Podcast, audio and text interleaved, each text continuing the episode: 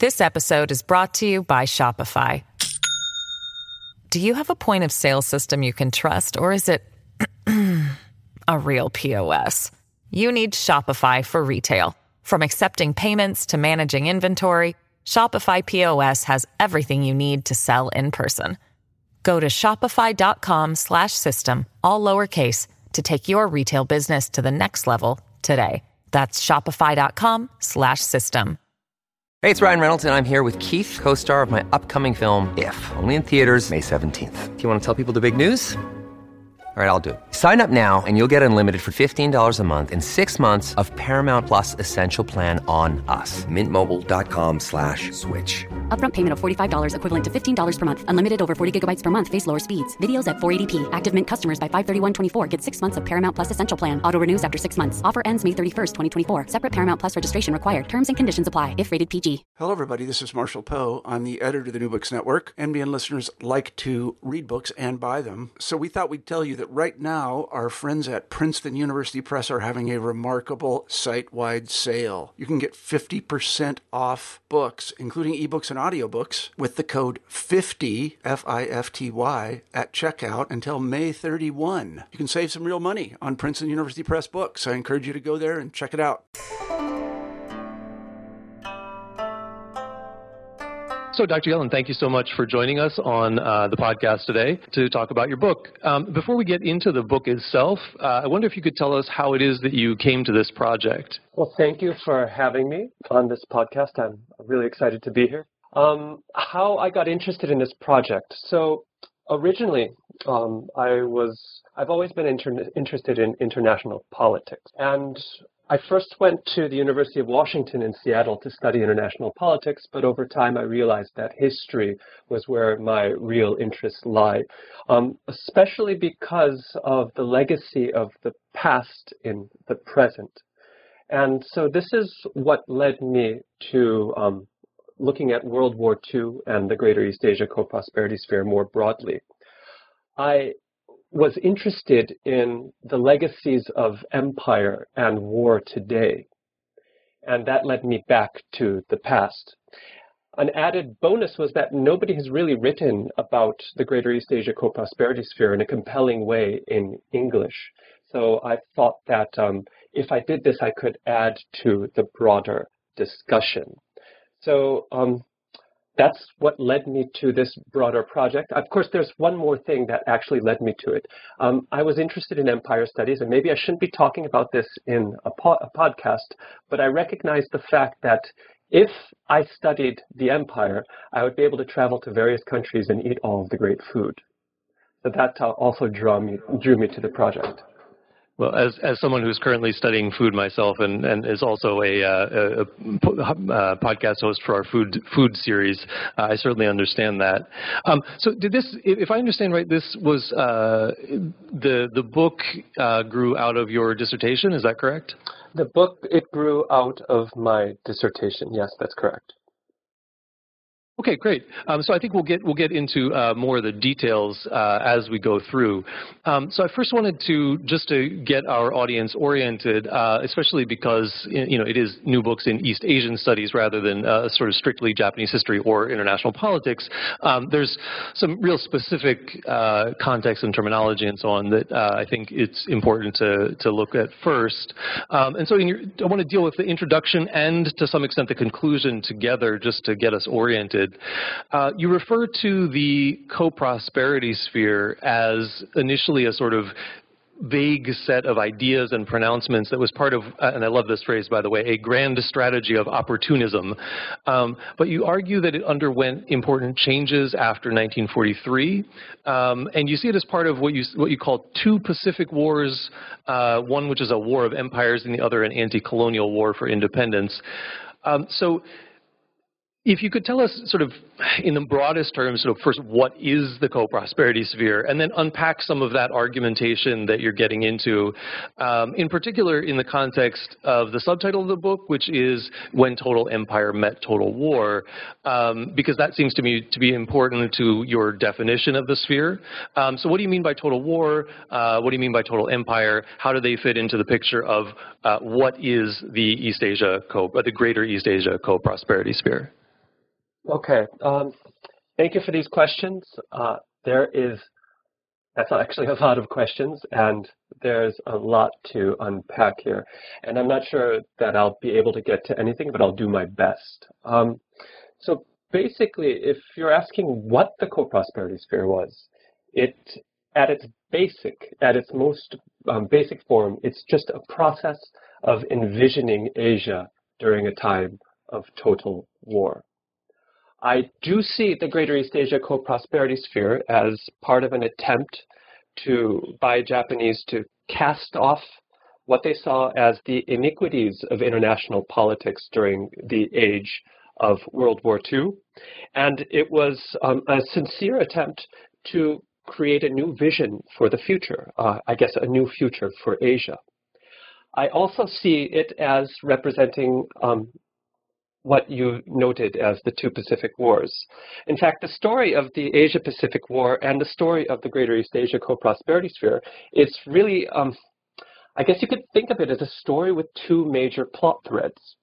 It's a story of the height of Japanese imperialism, where Japan tried to um, create a new order in the region. And we'll probably be talking about this a lot more as this podcast unfolds.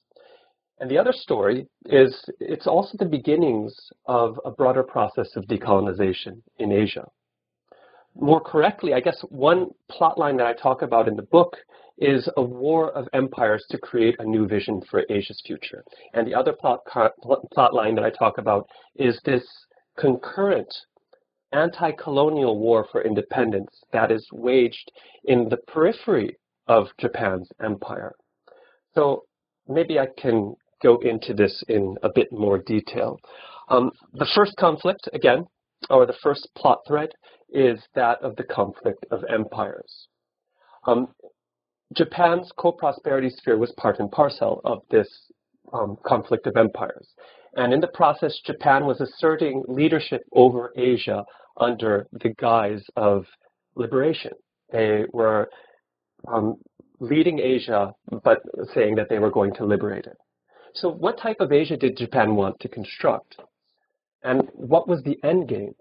Um, I guess another way of saying this is how did Japan envision its future? This is a much more difficult question to answer because Japanese leaders did not necessarily know what they were doing, and the sphere was constantly changing.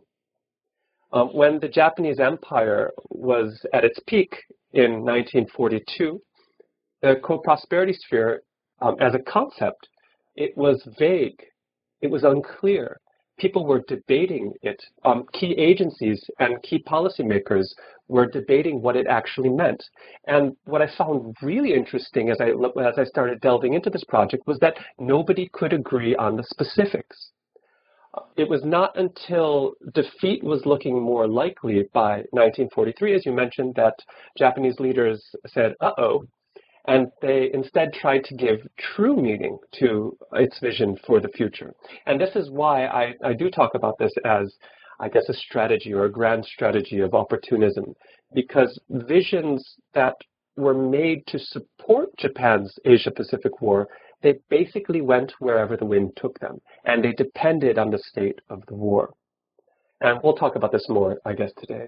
So the second, the second plot thread that I talk about was um, this anti-colonial war for independence. Um, my book looks at two independent dependencies of Japan's empire, the Philippines and Burma. And there has actually been a lot of scholarship um, in Japan studies and in Southeast Asian history about the forgotten armies that emerged across Southeast Asia and those armies that fought with the Japanese for liberation through force of arms. And because of that, I, I chose um, a different tack to focus on the co-prosperity sphere. Instead of focusing on the um, on forgotten armies who allied with the Japanese or that were created by the Japanese, I focused instead on institution building that happened in the Philippines and Burma during the war. Um, and I chose this because I think this anti-colonial war for independence was not simply fought on the battlefields. And I argue that the co-prosperity sphere was um, the site of a political war, a political war for national liberation that was waged by nationalist elites across Southeast Asia. And what I'm arguing is that these nationalists tried to make the most of the geopolitical crisis of war to, to prepare for independence that would hopefully arrive after the war ended. And so again, I said I talked about this through the lens of institutional preparation that happened during the war to um, establish all the trappings of a modern nation state. And some of these institutions had legacies into the post-war era. Yeah, so I think you also asked about the book's structure. Because I talk about this as two stories, um, I ended up having to narrate these two stories separately. Um, one story was how uh, uh, Japan envisioned the future during a time of total war, and the other was how nationalist elites used the Japanese to bring about independence, or at the very least to enact gains that would be realized after the war had ended. And it was only by combining these two stories. So I guess this is kind of my attempt to write, uh, I guess, a new political history of empire by combining high policy at home with developments on the periphery. And I thought that only by doing this could I really tell the political history of Japan's wartime empire. All right, I'm talking too long, but uh, one more point, one more quick point. Um, another question was, I struggled at first figuring out which polities I should include. Like the Greater East Asia Co-Prosperity Sphere, it covers theoretically all of Asia even including perhaps India and even Oceania, Australia as well. Some people thought that Australia be, would be part of it. So um, initially, I thought the best way forward would be to look at China. And so when I was at Harvard, I studied Japanese, I studied um, Chinese to do so. But as I got into the nitty gritty, I realized that uh, the, the co-prosperity sphere was not about China at all. It was really about Southeast Asia the whole greater part of Greater East Asia implied what the, the Japanese thought of at the time as um, Nampo or Nanyo, like the, the South. And that's contemporary Southeast Asia. So I shifted my eyes to Southeast Asian states, and that drew me to the Philippines and Burma. And yes, that's that. So it made sense for me to use this as a transnational comparative history that tied Japan's visions for the future with the realities of Southeast Asia. Yeah, great. Thank you.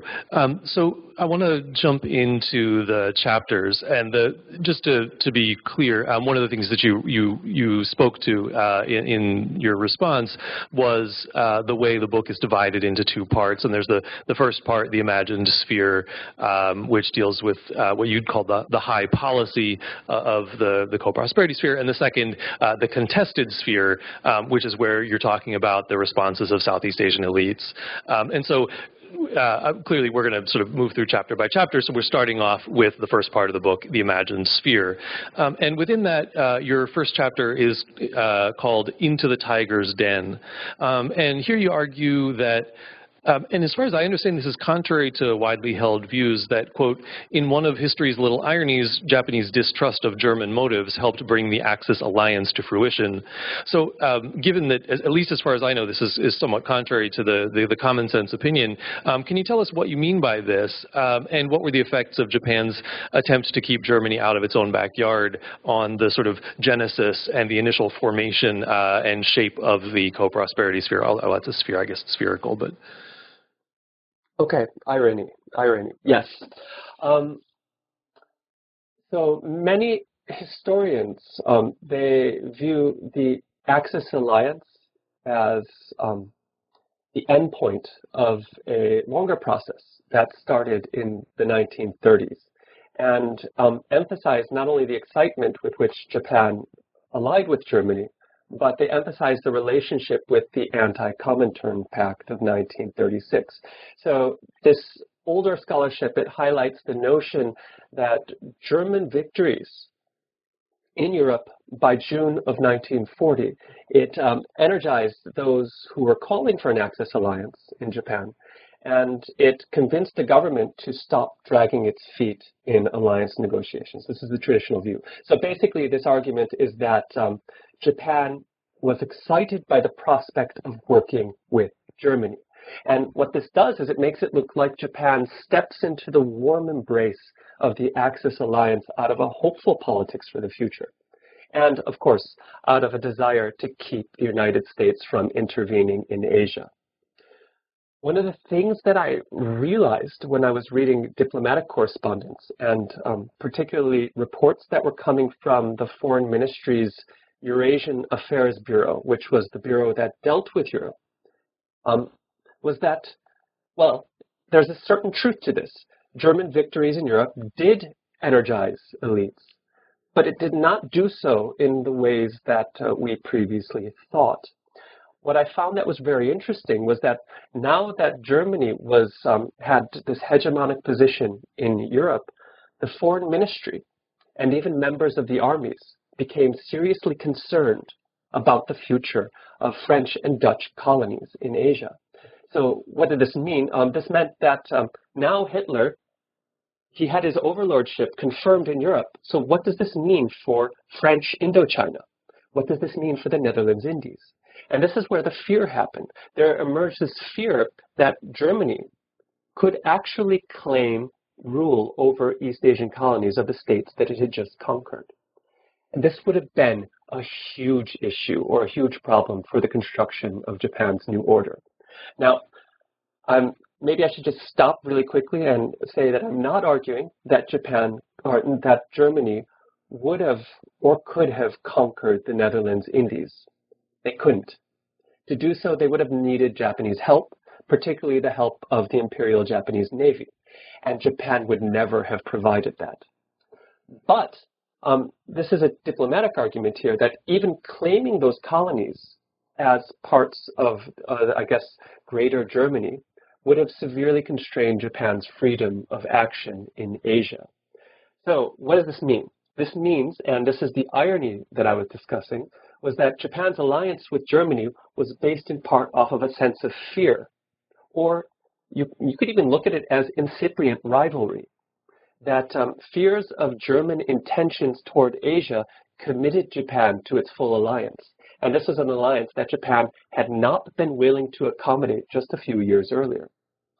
Um, what this means for the greater East Asia co-prosperity sphere is that the very slogan um, it was not simply used to mobilize Japan behind its new foreign policy.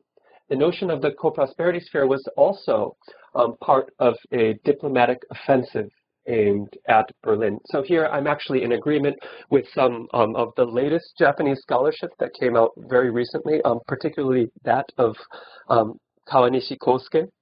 Basically, the co-prosperity sphere was a way to show that the Netherlands Indies and French Indochina were in Japan's domain. And they were very successful in this.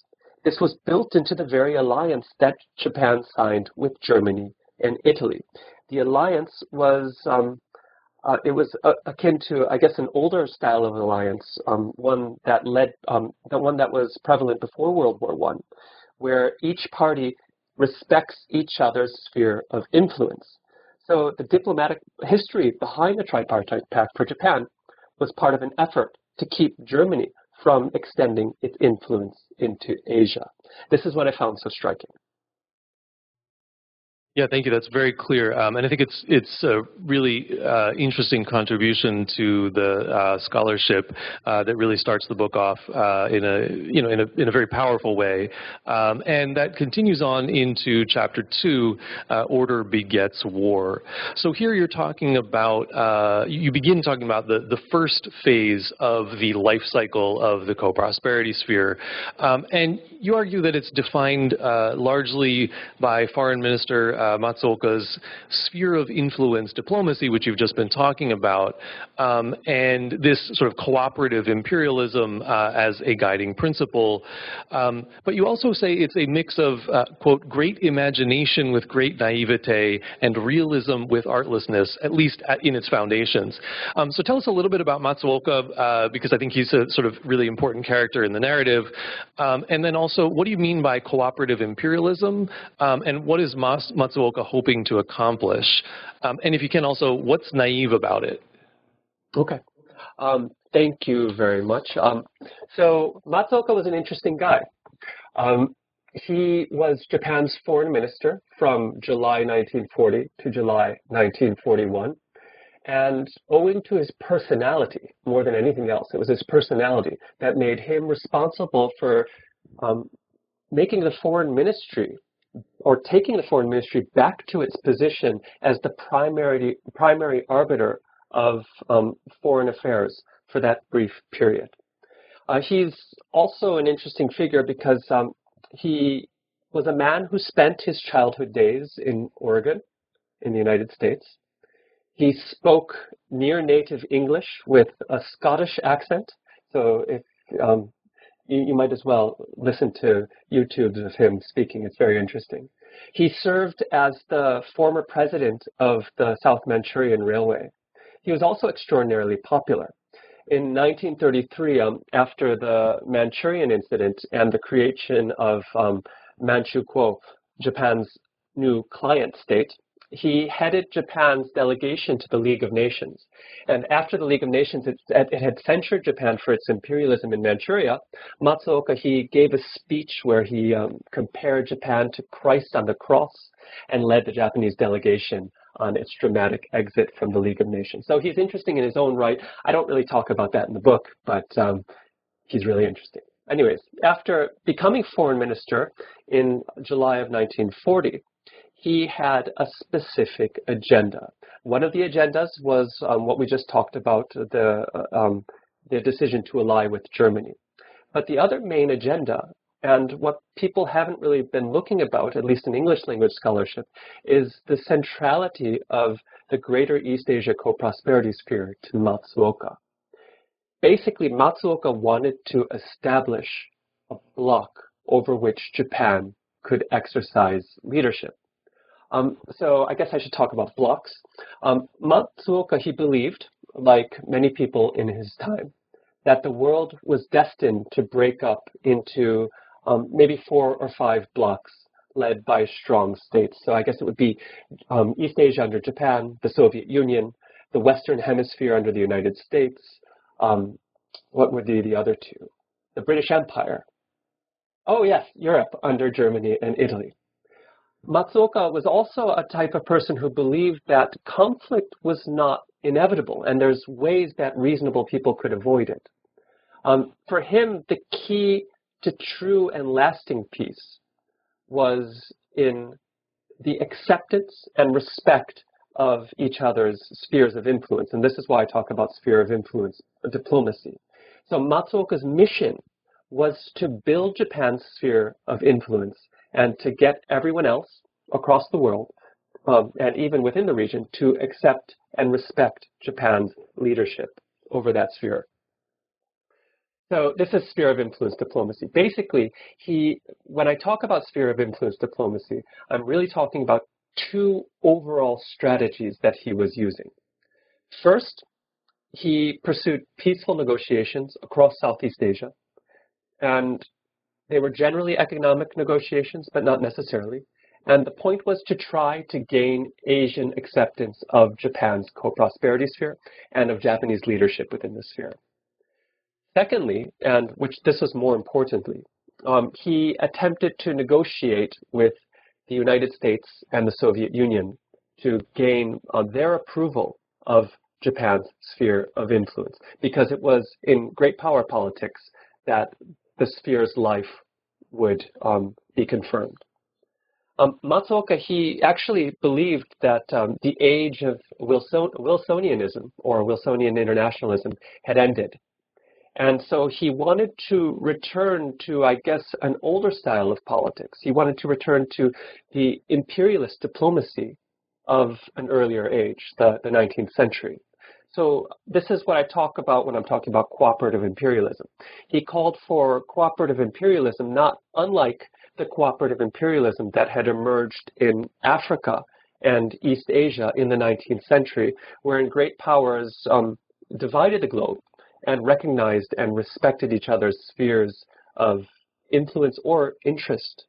So for Matsuoka, oftentimes this meant calling for a tit for tat style of diplomacy, where he's basically saying, hey, if you accept our hegemony over place X, it doesn't matter what that place is, we will accept yours over place Y. And uh, Matsuoka was hoping that this strategy would not only secure Japan's position as um, the stabilizing force in Asia, but it would also lead to peace with other regional blocs. And this is um, critical for him. Um, it's through these, these two types of strategies that he was um, seeking to construct Japan's co-prosperity sphere. You also asked about um, um, his naivety or his artlessness. Um, Matsuoka is another another reason he's an interesting figure is that um, he had far-ranging uh, visions for the future, but um, he did not have necessarily, um, he was not able to escape from his own mind. I guess that's the best way of describing this.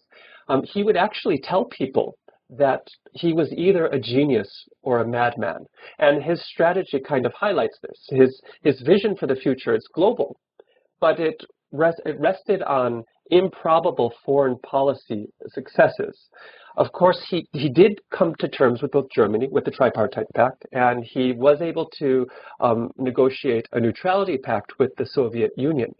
But he had no real strategy to deal with the Americans, and the Americans were central. Um, Matsuoka's, um, when I talk about the artlessness, um, it all has to do with Matsuoka's understanding of America. It came from um, his upbringing in Oregon. And he, his America was the America of the Wild West.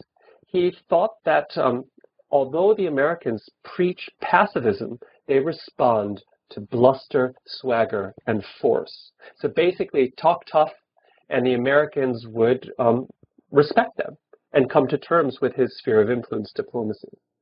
And this was um, a misinterpretation, and this clouded Matsuoka's vision. And it was uh, the problems with America that spelled that, that spelled the death knell of his grand design even before it got off the ground. Incidentally, his failure to bring about an improvement with um, relations with Washington was what led to his fall from power in July of 1941. So I think that answers your questions.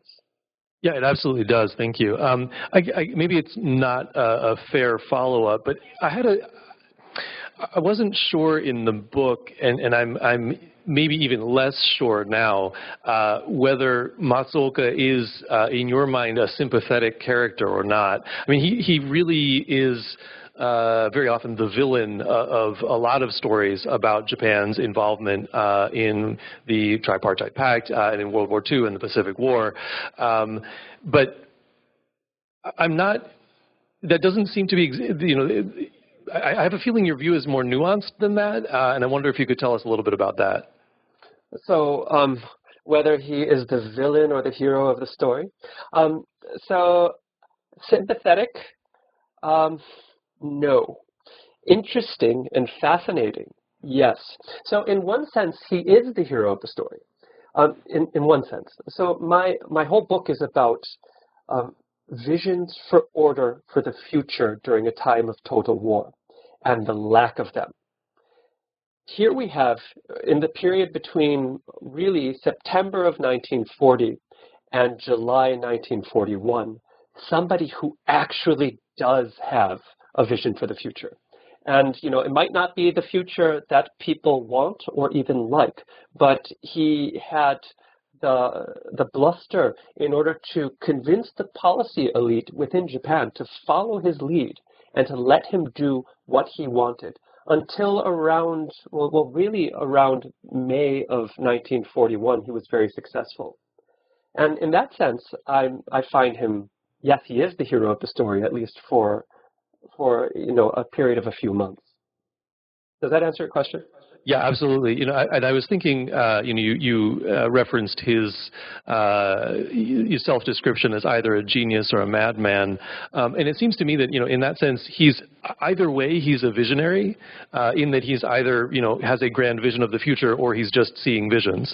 Um, and, I agree with you very much that he's uh, fascinating. I, I I also agree that I'm not sure he's entirely a sympathetic character either. And, and of course, there's the great irony that you know, growing up in the states the one power that he did not understand and was not able to negotiate, of course, was the U.S. Um, so he's just, I, I, very much agree with you that he's one of the most perplexing figures in the whole in the whole story. Um, but I want to I want to get on to the sort of uh, post Matsuoka. Uh, uh, evolution of the co-prosperity sphere, a lot of which you deal with in chapter three. Um, and you write that during, of course, the first years of the sphere, um, the government is essentially groping in the dark, and it's only after the war uh, began, and as you said in the sort of introductory part of the podcast, that only uh, after it really starts to go poorly, um, that serious efforts uh, to envision Asia's future uh, you know, begin to take shape uh, in sort of specifics. Um, can you tell us about this sort of latter uh, half, the, the latter days of, of the uh, co-prosperity sphere? Um, okay. Um, so if we're just talking about chapter three, we'll be talking about really 1942, after the war had begun. And um, it's during this period that um, it's really difficult to talk about the co-prosperity sphere as a single vision. Um, it's easier to talk about it as um, a series of ideas or plans or even debates that were not really coordinated in any way, or at least coordinated at first. Um, this is why, and I think I mentioned this earlier, one of my central arguments is that um, the co-prosperity sphere is best seen as a process a process of envisioning Asia. And you could see it at work after um, the outbreak of war against the Americans and the British in, 19, in December of 1941. So maybe I should have said this at first, um, but uh, one of the th striking things that I came across was um, how the best and the brightest of Japan's thinkers did not really know what they were talking about when they talked about the co-prosperity sphere. This, um, in 1941, even Royama Masamichi, who was, um, I'm sure your listeners are well aware that he was the former Showa Kenkyukai architect of Japan's East Asian community, um, he thought that the co-prosperity sphere was utter nonsense. What's even more striking to me was that in February, I think it was February 27th, 1942. I can't remember the exact date. Late February 1942. Um, Prime Minister Tojo himself, like the person who's responsible for creating the co-prosperity sphere, was unclear as to what it meant. Um, he was attending a liaison conference between government and high command, and he asked the liaison conference members, what's the difference between a co-prosperity sphere and a national defense sphere. Of course, that's, that might be a logical question, but the reply was even more striking to me. Nobody knew what to, knew, nobody knew how to answer it. They replied, "Hmm, we need to do more research and get back to you on this." So this means that the men who were directing Japan's war for Asia did not understand the type of future that they were trying to build even after the war against America and Britain had begun. This wowed me. This wowed me. Um, so I realized at that moment, or I realized later, that it was the outbreak of the Pacific War in December of 1941 that led people aside from Matsuoka to envision Asia's future. But um, in the first years of the war, it was more discussion or debate than anything else. And this debate happened both outside of government and inside government. Um, outside of government, there were a number of organizations that produced visions for the future, um, largely in 1942. My book fo focuses on three of them. Um, one is the Naval Intelligence Division, one is the Total War Research Institute, and the other is the National Policy Research Association. And what's interesting is um, that each of these organizations, they saw the sphere as kind of a hybrid or a mixture of imperial arrangements. They all understood it to be a political hierarchy of nations. Um, they generally divided it into Japan, and then under Japan would be the independent states, and under the independent states would be protectorates, and then finally colonies. And the idea behind this is that um, Japan would pursue formal colonialism when necessary and informal anti-colonial control when desirable. Uh, so this kind of flies in the face of this um, vision of the co-prosperity sphere as anti-imperial imperialism or anti-colonial imperialism. Um, most visions also pointed to the sphere as um, a system of exploitative development and that um, Japan would plan economically for the region to extract capital to and resources to, and in the process they would guarantee Asian security, but would also develop and uplift the region. So that's outside of government. Um, inside of government, the idea of the co-prosperity sphere ended up being um, a little bit, um, little more than a turf battle between ministries or individuals for control over economic and foreign policy. I talk about two major initiatives in this regard. One is the um, Greater East Asia Construction Council, and the other is uh, the creation of the Greater East Asia Ministry. Now, the Construction Council, it was supposed to create a new 15-year plan for the future, for the regional economy. But um, it was hampered by fights between the Cabinet Planning Board on the one hand and the Ministry of Commerce and Industry over policy. And in the process, it ended up um, producing little more than reference material for future discussions. In fact, the only thing the, the, the Tojo government was able to do, um, aside from conquering much of Asia, uh, was to establish the new Greater East Asia Ministry. And this was done against the resistance from the foreign ministry, and it led to the, uh, the downfall of the foreign minister. This ministry, this new Greater East Asia Ministry, it was part of a sincere attempt to centralize and rationalize policy for the entire sphere, but it only ended up becoming an agent of cultural diplomacy, and it never really did much and never gained relevance in Japan's political life or the political life of Asia as a whole. So I guess what I'm saying here is that um, in this sense, Japanese visions and efforts at institution building in 1942, or at least planning for the future, this, they all constituted little more than works in progress. This episode is brought to you by Shopify. Do you have a point of sale system you can trust, or is it a real POS? You need Shopify for retail. From accepting payments to managing inventory, Shopify POS has everything you need to sell in person. Go to shopify.com/system all lowercase to take your retail business to the next level today. That's shopify.com/system. So um, in the second uh, part of the book, uh, part two, the contested sphere, uh, you begin to explore the patriotic collaborators uh, in the Philippines and in Burma.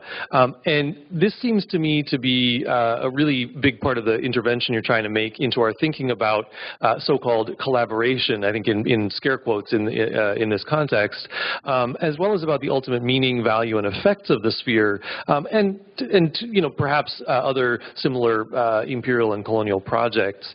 Um, in the patriotic collaborators, which is chapter four, uh, you argue that Philippine and Burmese nationalist elites evinced a strong similarity of purpose, uh, which you tie to the longer histories of both colonies. So could you tell us about that shared purpose uh, and about the historical context that you see behind it? Okay. Um, all right. So by discussing um, the Filipino and Burmese nationalist elites as patriotic collaborators, I am trying to make an intervention into, you're right, into these understandings of collaboration. Um, and you're right to put square, scare quotes over them because um, collaboration, it's a weird, it's, it's weird that this has happened because it's a simple term that it means to work together which for some reason, when we talk about it in, in uh, terms of politics, it has come to imply high treason.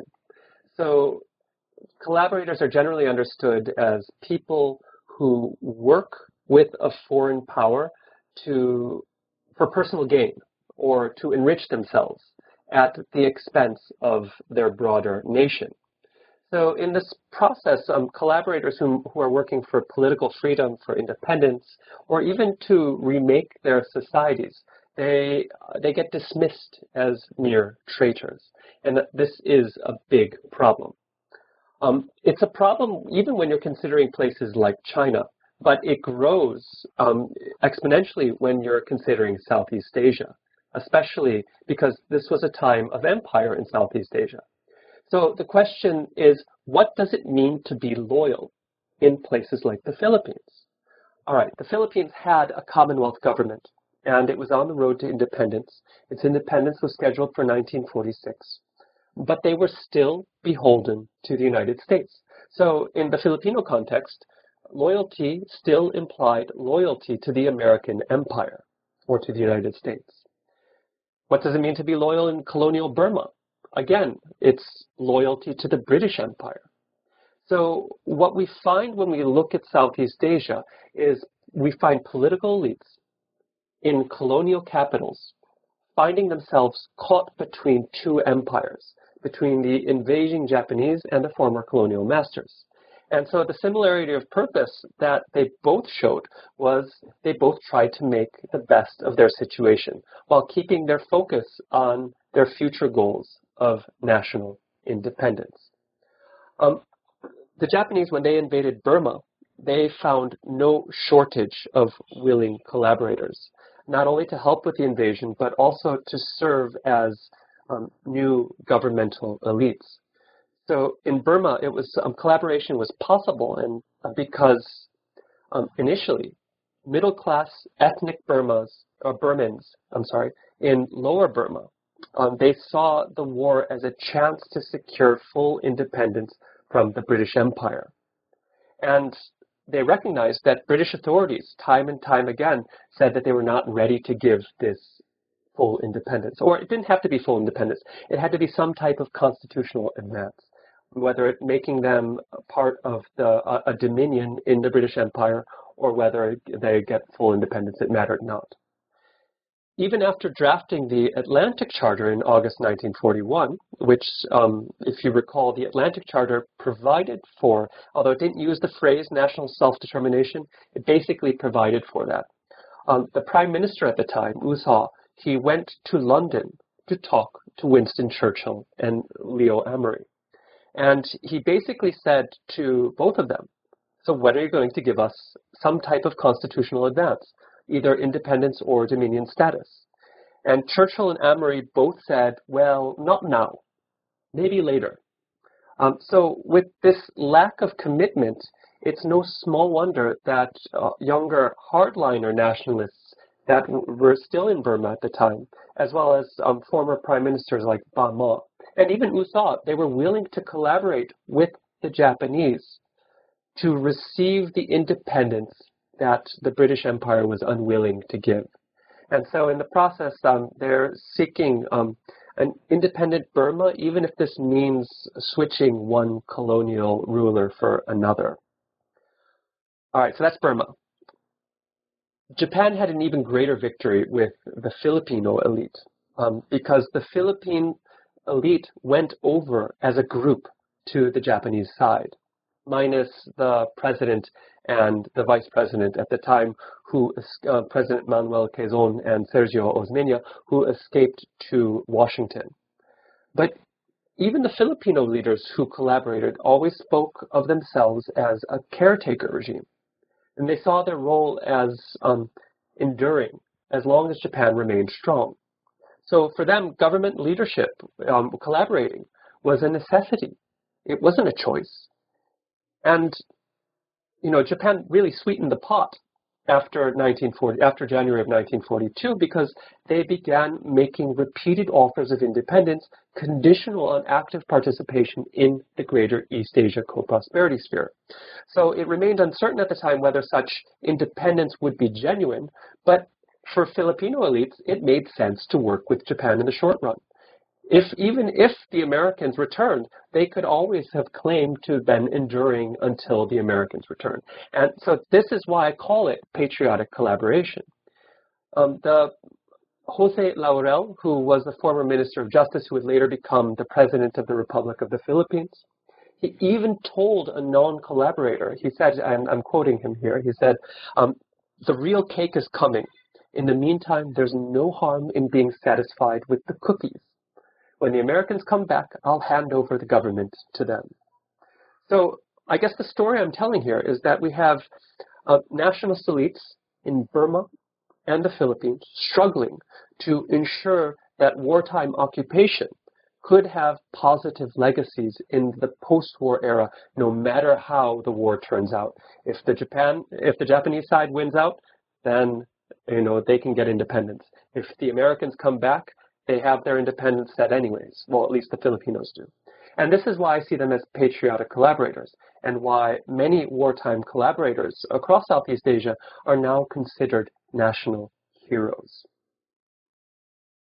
Yeah, thank you. Uh, that's it's very clear uh, the intervention that you're making uh, and using uh, the response of uh, elites in in the Philippines and in Burma. Um, you know, and you, you mentioned in your answer this uh, this sort of question of being between two empires, and of course, you know, that's also the title of Eiichiro Azuma's book uh, on a very different sort of uh, problem of being caught between two empires. But it really, you know, I think the the way that you're using that sort of concept is is, is a very powerful way of thinking about um, so much of what's going on in the early to mid 20th century, where you know peoples across the world are in some way or another uh, sandwiched between various sort of imperial projects, and without without knowing how they're going to turn out, which of course is you know the state that we all live in, uh, this idea of patriotic collaboration, I think you've explained why it would be a very pragmatic decision that makes sense. Um, and so you you go on in uh, then in chapter five, a new deal for Greater East Asia, um, to deal one of the one of the central themes of the chapter, I guess, is the Greater East Asia uh, Conference of 1943. Um, and can you tell us about this event? Um, about its significance uh, and about you know, sort of particularly what its significance for uh, these elites uh, that you're writing about in this half of the book. Okay. Um, so this is the chapter where everyone comes together where all the actors that I talk about, they go to um, Tokyo to participate in the Greater East Asia Conference. Now, the Greater East Asia Conference, it was held on November 5th and 6th, 1943 in the Imperial Diet Building in Tokyo. Um, there were 46 participants from seven Asian nations. The attending nations were um, Japan, they were basically the independent nations of Japan's co-prosperity sphere. So Japan, China, Manchukuo, um, Thailand, Burma, and the Philippines. And then India was there, uh, or the provisional government of Free India under Subhas Chandra Bose, it was there as an observer. Now, the point of the conference was to discuss the war and the construction of the Greater East Asia co-prosperity sphere. And the delegates, they had discussions about new Asian values of independence, equality, prosperity, and cooperation. And these values were enshrined in a widely publicized joint declaration. It's called the Greater East Asia Joint, uh, Greater East Asia Joint Declaration. I call it, um, for practical, for all practical purposes, the Pacific Charter. And that's because it was meant in opposition to the Atlantic Charter. Basically, um, the conference was articulating a new vision for the future of Asia, and this was enshrined in the charter itself. And this new vision for Asia was really um, governed by this turn to liberal internationalism. So in the lead up to the conference, the foreign ministry, they, they somewhat naturally drifted towards liberal internationalism as a type of ideology that would govern the future of Asia. In the lead up to the conference, um, Japan, they offer independence to Burma and the Philippines. This is, and Burma and the Philippines were made independent in August and October of 1943. Um, Japan also founded the Provisional Government of Free India in um, October of uh, 1943 in Singapore. And they also did a number of other things like forging more equal relations with Thailand and getting rid of the last vestiges of the unequal treaties that were imposed on the Chinese Nanjing regime. And by holding this conference, Japan was also suggesting that these independent states in Asia would um, have um, important roles to play in the post-war international order in Asia. Finally, um, the foreign ministry, the Japanese foreign ministry, they drafted a highly idealistic joint declaration, which was actually modeled after the Atlantic Charter and incorporated many of the key elements of liberal internationalism, which was like um, independence and autonomy, that sounds kind of like national self-determination. Economic cooperation and open access to resources sounds kind of like free trade to me, and um, cooperative relations and they even called for an abolition of racial discrimination. So this is where this turn to liberal internationalism is um, critical for understanding what's going on. Um, many of the fundamental aspects of liberal internationalism were used in the Joint Declaration and were instituted into the, the workings of Japan's new order. Um, so maybe I should stop here really quickly and say I'm not arguing that Japanese leaders suddenly became hardcore liberal internationalists. Some people like Jess, uh, like um, uh, like um, Jessie Abel, she argues that um, internationalism never died, and there is something to be said for that. But what I found when I was doing my research was that um, the motives behind this new internationalism, even if it had never died, it was still employed for pragmatic reasons. It was not meant to apply to areas of the empire that Japan was still unwilling to relinquish. So Korea was still going to be in the empire, as was Taiwan, Indonesia, Malaysia. And so in this sense, this new liberal internationalist ideology was instead used as, I mean, I guess they were taking tools out of the toolkit of Wilsonianism to ensure the, the survival of the Japanese empire and the co-prosperity sphere. So I argue here that internationalism is serving both imperial and Pan-Asian ends. Um, so as things got worse from Japan, uh, worse for Japan, um, what's really interesting is that Japanese elites, they begin to double down on this liberal internationalism. In April, they, after the end of the first Greater East Asia Conference, they, um, I think uh, the Burmese delegate Ba Maw suggested that they should hold them every year. And there was a general agreement that another Greater East Asia Conference should be held. But the Japanese waited until April of 1945 to do so. And this was after the major fire bombings of Japanese cities had begun. So it's not like the region could travel once again to Japan to participate in this grand conference. So the second conference was attended by ambassadors alone. And this time they adopted a joint statement that was even bigger in scope, that called for, it was actually more Wilsonian, more Wilsonian than Wilsonian could have ever hoped to be. The 1945 joint statement called for things like total disarmament, independence for Indochina and Indonesia, the liberation of all peoples from colonial status, and the creation of regional and global collective security organizations. So basically, with this, all of a sudden, Japan was repackaging its war as a humanitarian war um, to ensure the breakup of all empires. So all of a sudden, this war that Japan is fighting is done in, for the purpose of ending empire itself and ensuring um, people can live liberated from from empires in a peaceful, progressive international order. So what's interesting is that the closer Japan came to defeat, the more it started, and the more it doubled down on liberal internationalism. So um, this transition, I, I kind of point to this in the conclusion um, that it had longer term consequences and that you could argue that Japan's post-war foreign policy had its roots in developments in 1943, although um, others argue that it really had its roots in the 1920s. Oh, I should probably um, mention one thing. Um, the the very um, articulation of this new liberal internationalism was something that colonial elites in the Philippines and Burma also were really excited about because they recognize now that they also had something that they could use to protest against the infringements that Japan is doing on their own polities or their own societies. So frequently after the joint declaration was, um, was articulated and accepted, um, the Ba Maw regime and the Jose Laurel, Laurel regime in the Philippines frequently told the Japanese, look, why are you constantly infringing on our industry?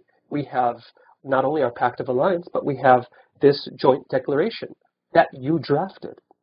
So this is another reason why it was important. That even if Japan had ended the war and kept its empire intact, it, um, it, the very act of having this new liberal internationalist ideology would have constrained their freedom of action in the post-war era.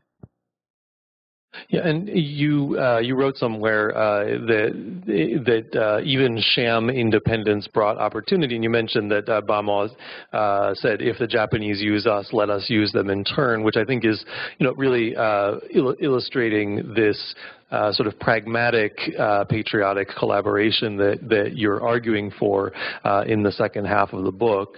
Um, and then to close out the book, uh, in chapter six and in the conclusion, um, you're considering the post-1945, the post-war uh, legacy of the co-prosperity sphere. And I wonder, sort of in conclusion for the podcast, if you could tell us where you ultimately come down on the significance and legacy of the co-prosperity sphere to the post-war uh, world, uh, in particular in Southeast Asia uh, and in, I guess, what was Greater East Asia? Okay. Um, yes, thank you for that. Um, so I do think sham independence brought opportunity for both the Philippines and Burma. I do argue in my book that the Philippines were more ambivalent than uh, their Burmese counterparts, but both sides they used the war and they used their independence to build um, to build new institutions, to engage in a process of state building, and to gain experience in new governmental institutions. So both created new ministries of foreign affairs. Both sides created new central banks. Um, they also staffed offices uh, not only in Manila and Rangoon, but diplomatic embassies in Japan as well. Um, Burma offers an even clearer example of uh, how they try to use this independence for real gains. Um, they established a national army, the Burma Independence Army, which later transformed into the Burma National Army. And they established um, defense establishments along Japanese lines. Um, and so both sides were trying to institutionalize their independence in any way that they could. So in this way, I think I, my, one of my arguments for this chapter is that the co-prosperity sphere provided limited space that leaders in the periphery could use to their advantage. And I want to stress limited space because the Japanese were always infringing on both sides throughout the war. And um, these nationalist elites, they did so through the creation of institutions that they had lacked during um, their the era of colonial rule. And some of them even had an influence on the post-war states. So this, uh, you asked me about the legacies, where I stand on the legacies. I guess this is one of the legacies of the co-prosperity sphere, and that some of these institutions, or at least the experience gained in them, ended up um, having an influence on the post-war era. Um, I guess one place that you could see this is the Department of State of the, the uh, of the Philippines post independence, or, I'm sorry, after the American return and the end of the war, um, they were staffed largely by people who had partake, who had taken part in the Ministry of Foreign Affairs during the war.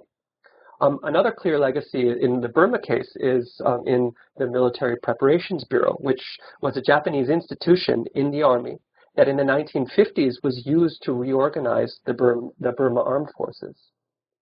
Um, you asked about, so you asked about legacies of the sphere, is that correct? All of them? Or just I, okay.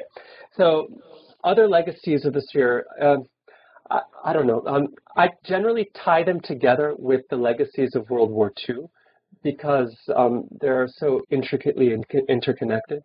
So one of the legacies is that initiated the beginnings of, of the end, the beginnings of the end of empire in Asia.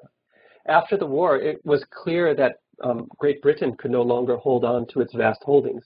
And even if it wanted to, it would have had to contend with activist nationalist movements in places like Burma, who had uh, now a few years of experience of self or, or of governing themselves. Well, they had self-rule since 1937, but they had a much more expanded experience after the Japanese had come in and they were more confident.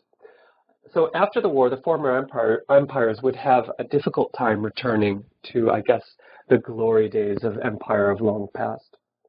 Um, this has been used by right-wing nationalists in Japan to claim that the war was done to liberate Asia but this is a dubious claim, but one that's widely made. In fact, um, I guess if you guys go into a local um, bookstore in Nagoya or, or wherever you are, you'll probably, if you walk into the history section and look at books on World War II, you'll probably see lots of books that uh, that question the truth of the Greater East Asia War, whether it was done for liberation or not. And this is coming directly from these ideas. Um, another legacy of the sphere and of the war was that the 1943 version of the sphere um, that emerged at the Greater East Asia Conference, which I just talked about, it became the foundation of Japan's peaceful post-war foreign policy. So the foreign minister during the time of the Greater East Asia Conference, a man named Shigemitsu Mamoru, um, he was the foreign minister again in 1955 and 1956 and he used the language that he created for the Greater East Asia Co-Prosperity Sphere to oversee Japan's normalizations of relations with the Philippines in 1956, and in his speech when he oversaw Japan's admission to the United Nations in 1956. So the Greater East Asia Co-Prosperity Sphere had a second life, or rather, it never really died. It never died. It had its ghosts that lived on into the era of the post-war. Another legacy um, of the sphere, and um, I guess World War II more broadly, was that of the lionization of many of the patriotic collaborators who I talk about. Um, Jose Laurel in the Philippines, who I talk a lot about, he has a more complex legacy in the Philippines. But um, many of those who took part in the Japan-sponsored wartime governments are now considered national heroes. Uh, and I don't talk about this in my book, but a final legacy of the co-prosperity sphere is in terminology. Um, and there's two types. I, am just saying this because I'm interested in. Um, there was no term for Southeast Asia before the war, and it, only after the war was the term for Southeast Asia invented because it was the British Southeast Asia Command, which had responsibility to oversee operations in that general era, area. But uh, even more critical for my project on the co-prosperity sphere, I should have talked about this in my book, but it was happening at the same time that I was submitting the last draft for um, to Cornell University Press. Um, but there are many similarities between the Japanese rhetoric for the sphere and the current rhetoric coming out of China for the Belt and Road Initiative. For, for instance, um, the phrase Unmei Kyodotai, which is, I, I, guess, loosely translated as um, community of destiny or community of fate, it's now being used to describe the very type of order that Xi Jinping sees uh, for the future led by China. And this is fascinating, and it shows how, in many ways, uh, the lexicon of the sphere, it still lives on in the present. So thank you. Yeah, that, uh, thank you for, for ending on that because I was actually thinking about uh, when Xi Jinping talked about Asia for the Asians, it just absolutely blew my mind. Uh, and so it's nice to know that we're somewhat on the uh, the same wavelength when, when it comes to this sort of legacy in terms of lexic this lexicographical uh, and conceptual legacy that the Sphere has left behind. Um, so I know that uh, you are very much in demand right now, and I appreciate you taking the time out to talk with us. Um, if you'd like to end up with with uh, a word or two about what you're up to these days, uh, that would be great. Um, okay, so um, I'm doing a few projects, but uh, the, the one that I'm most excited about is um, I'm actually writing a biography of Tojo Hideki. And um, not Matsuoka. Not Matsuoka. Not oh, Matsuoka. great. Okay. Um, so, so, Tojo Hideki, the reason I want to write about him is um, because using him will allow me to highlight um, the complex political history of Japan from the 1840s, really to the present, to the present, because um, Tojo Hideki has had this interesting afterlife and that allows me to use him as, um, I guess, a window into not only um, the ways in which Japan has dealt with defeat and post-war pacifism, but also um, the relations between China, Korea, and Japan in the present. But I don't know, like this is uh, a longer, a long-term project, and it's not one that I'm going to be done with anytime soon. Well, when you are, I hope you will uh, come back and join us on the podcast again. Uh, and thank you, you so much for taking the time today. Thank you very much. Okay, so uh, we're going to let you off the hook if you have to go. Um, if you do have time and there's absolutely no pressure, uh, we'll, we'll take some questions from the audience. But I also know, uh, as I said, you are in great demand. Um, it's okay. Um, I think I took too much time. I think I took too much time for your podcast. I apologize if I talk too much. Um, so, uh, so yes, I have time. Are there questions from the, the folks in the back there? Uh, Mariana has the mic. Oh, and by the way, there, there are no stupid questions.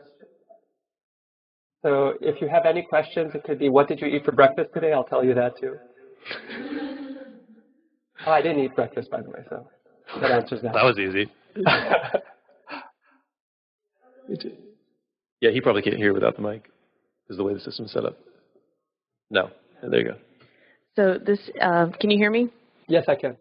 Okay, so this really isn't a um, a question per se, more of a comment. But um, I know you talked about going long, but I really, really liked your explanations. They really helped clear up um, some lingering questions that I had um, after reading the book itself, um, just because I kind of struggled to understand um, how the co-prosperity sphere um, itself worked and how it was as a concept. So with you going into all of the great detail that you did, it really helped me understand the kind of process of how it developed over time and its lingering legacy. So I think that that was really, really great, and thank you for going into so much detail to really help clarify that for me. Well, um, if I could respond to your comment, um, thank you for that. Um, the fact that you struggled to understand means that I have failed. I have failed as a writer. And this also means that I must do better for my next project.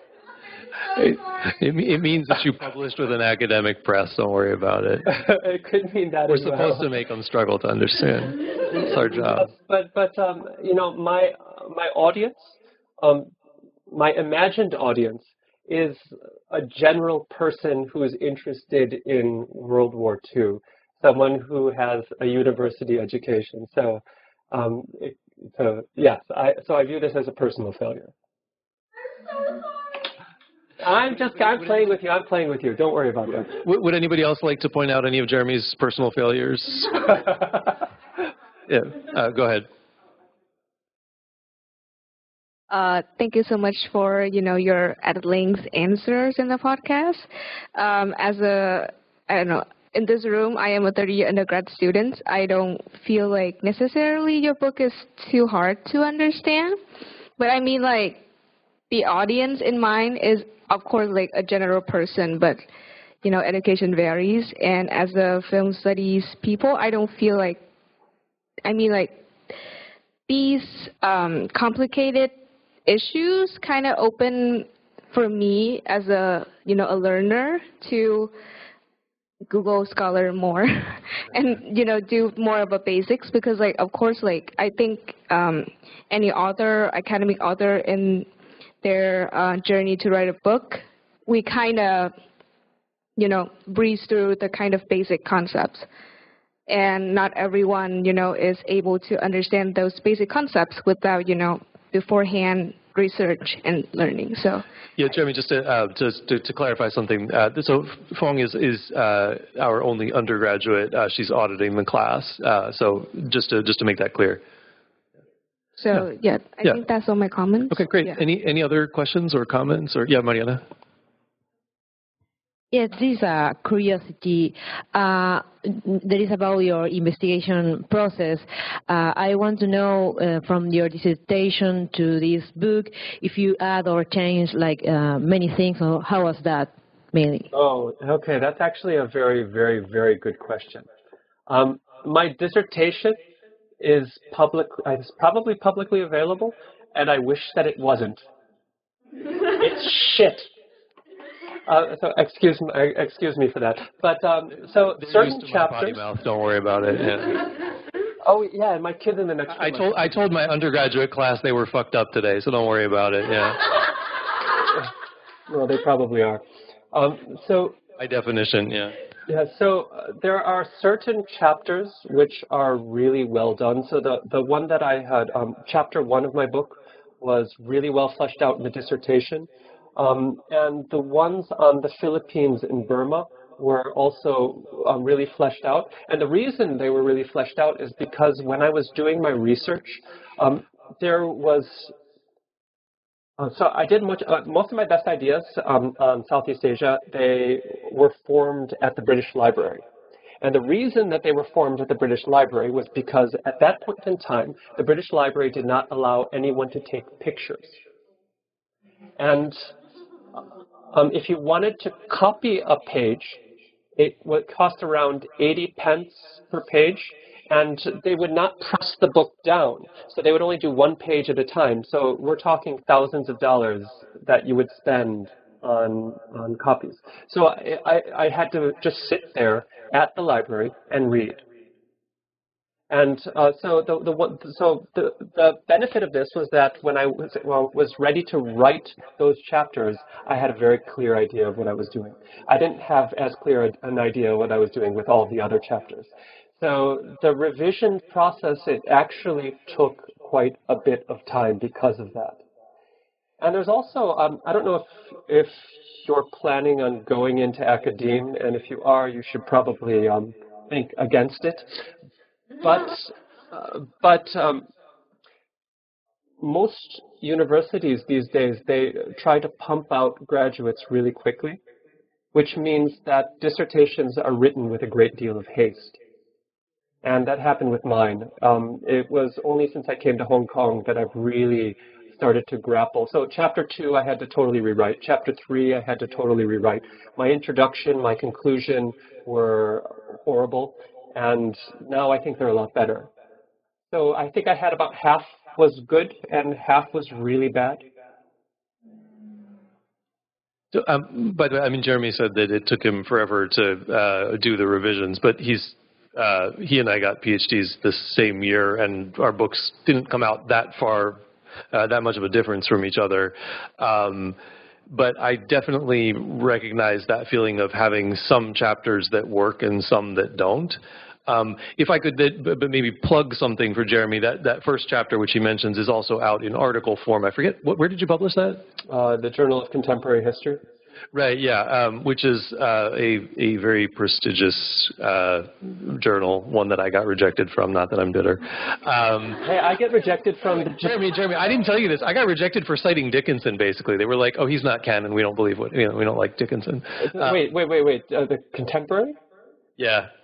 So I've never gotten, um, I've got, I've never gotten into the Journal of Japanese Studies. They always reject me.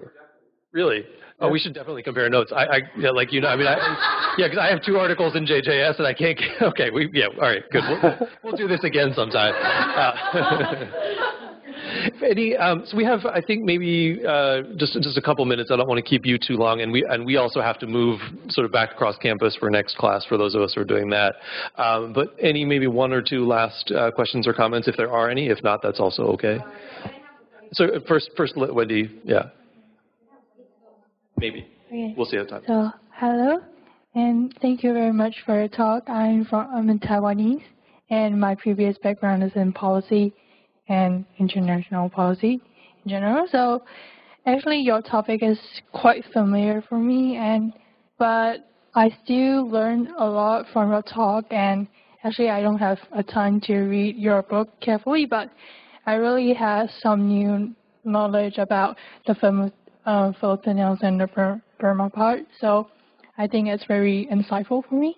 So thank you very much. Yeah, awesome. thank, thank you. Yeah, it's uh, as as I think you know, it's uh, it's job hunting season right now. So at least at least Wendy's honest about it, right? yeah. Yeah. Quick, quickly though. Can I have a funny question because like your project uh, considers you know like the co co-prosperity sphere, and you talk about like how you enjoy food in ver- various places.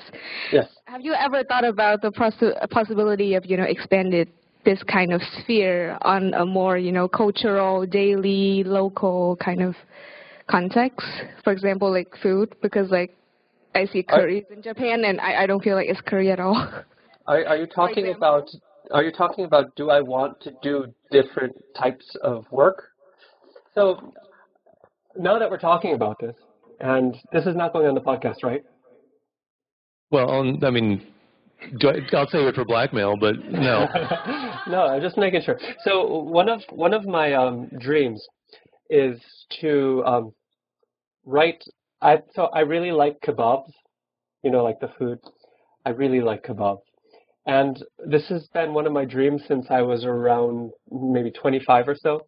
Um, I I had this idea that I would um, write a travel log called the Kebab Trail, where I would begin in Bosnia and I would eat the chivapis there, and I would work my way through like down to Greece, through Turkey, and then through Central Asia, and end up in Xinjiang in in China and eat kebabs along the way and talk about, I guess, not just the food because you have to talk about the food, but um, but also talking about the local cultures that I meet along the way. That's probably not going to happen, but uh, it's still one of my dreams. Well, when your one skewer one road project comes out, uh, we'll, we'll talk about that. well, well said.